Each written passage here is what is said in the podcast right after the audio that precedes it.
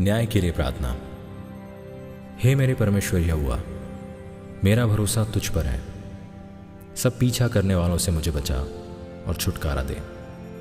ऐसा ना हो कि वह मुझको सिंह के समान फाड़ कर टुकड़े टुकड़े कर डालें और कोई मेरा छुड़ाने वाला ना हो। हे मेरे परमेश्वर यहुआ यदि मैंने यह किया हो, यदि मेरे हाथों से कुटिल काम हुआ हो, यदि मैंने अपने मेल रखने वालों से भलाई के बदले बुराई की हो या मैंने उसको, जो अकारण मेरा बैरी था, लूटा है तो शत्रु मेरे प्राण का पीछा करके मुझे आ पकड़े और मेरे प्राण को भूमि पर रौन दें और मेरी महिमा को मिट्टी में मिला दें। हे यहुआ अपने क्रोध में उठ। क्रोध से भरे मेरे सताने वालों के विरुद्ध तू खड़ा हो जा। मेरे लिए जाग। तूने न्याय की आज्ञा दे दी है। देश देश के लोगों की मंडली तेरे चारों ओर हो। और तू उनके ऊपर से होकर ऊँचे स्थानों पर लौट जा। यह जाति जाति का न्याय करता है। यह मेरे धर्म और खराई के अनुसार मेरा न्याय चुका दे। भला हो कि दुष्टों की बुराई का अंत हो जाए, परंतु धर्म को तू स्थिर कर, क्योंकि धर्मी परमेश्वर मन और मर्म का ज्ञाता है।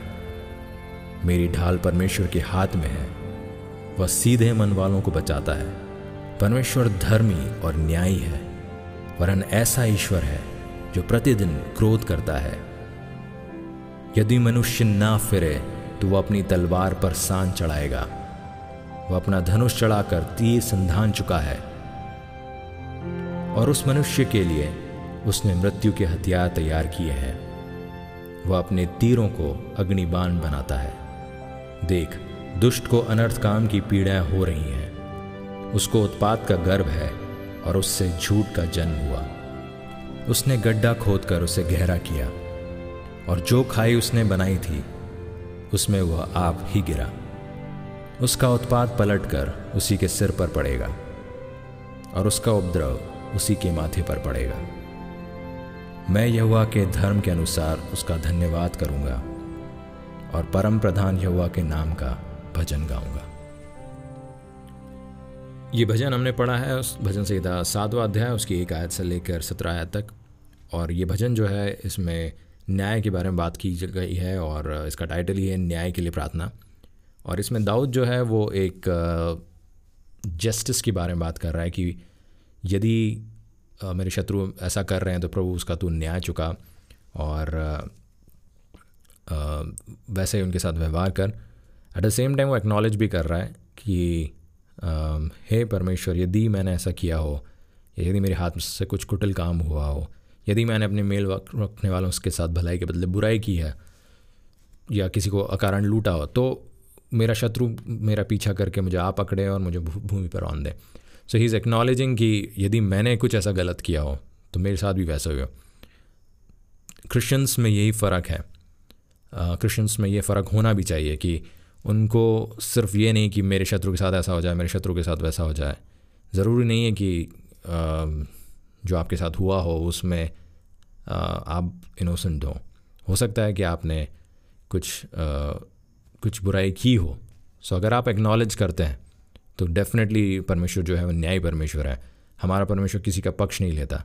अगर उसने इसराइल का पक्ष नहीं लिया, उसने इसराइल को छुड़ाया, उस सारे फ़िरौन के चुंगल से उसने इसराइल को बार बार उन परेशानियों से निकाला। लेकिन अगर इसराइल ने पाप किया या इसराइल ने वो सारी हरकतें करी जो परमेश्वर ने उसको करने से मना करी थी सो उसने उस, उसको भी न्याय के उसमें रखा है।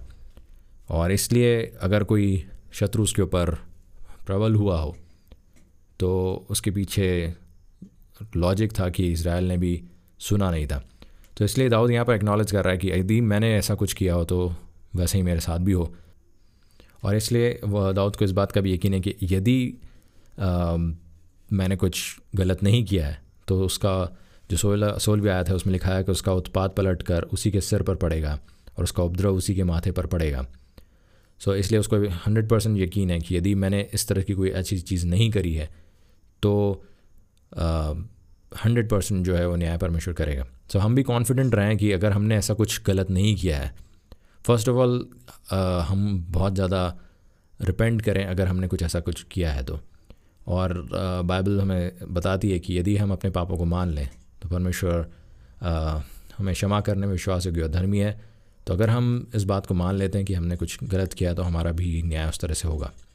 लेकिन एट द सेम टाइम अगर हमने ऐसा कुछ नहीं किया है तो ये भी जान रखिए कि परमेश्वर न्याय परमेश्वर और वो ज़रूर हमारे न्याय चुकाएगा और वो हमारे शत्रुओं को गिराएगा और हमारे ऊपर जो हमको सता रहे हैं या जो हमें परेशान कर रहे हैं या जो हमारे लिए, हमारे कामों को बिगाड़ रहे हैं डेफिनेटली उनका न्याय परमेश्वर करेगा।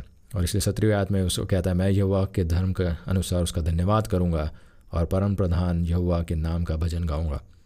So we need to rejoice our lord चाहे हमारे शत्रु गिरें या उठें, लेकिन तब तक हम परमेश्वर का भजन गाते रहें। और डेफिनेटली वो चीज़ होगी। और अगेन ये सब चीज़ें होती रहेंगी अगर हम जब तक हम संसार में हैं।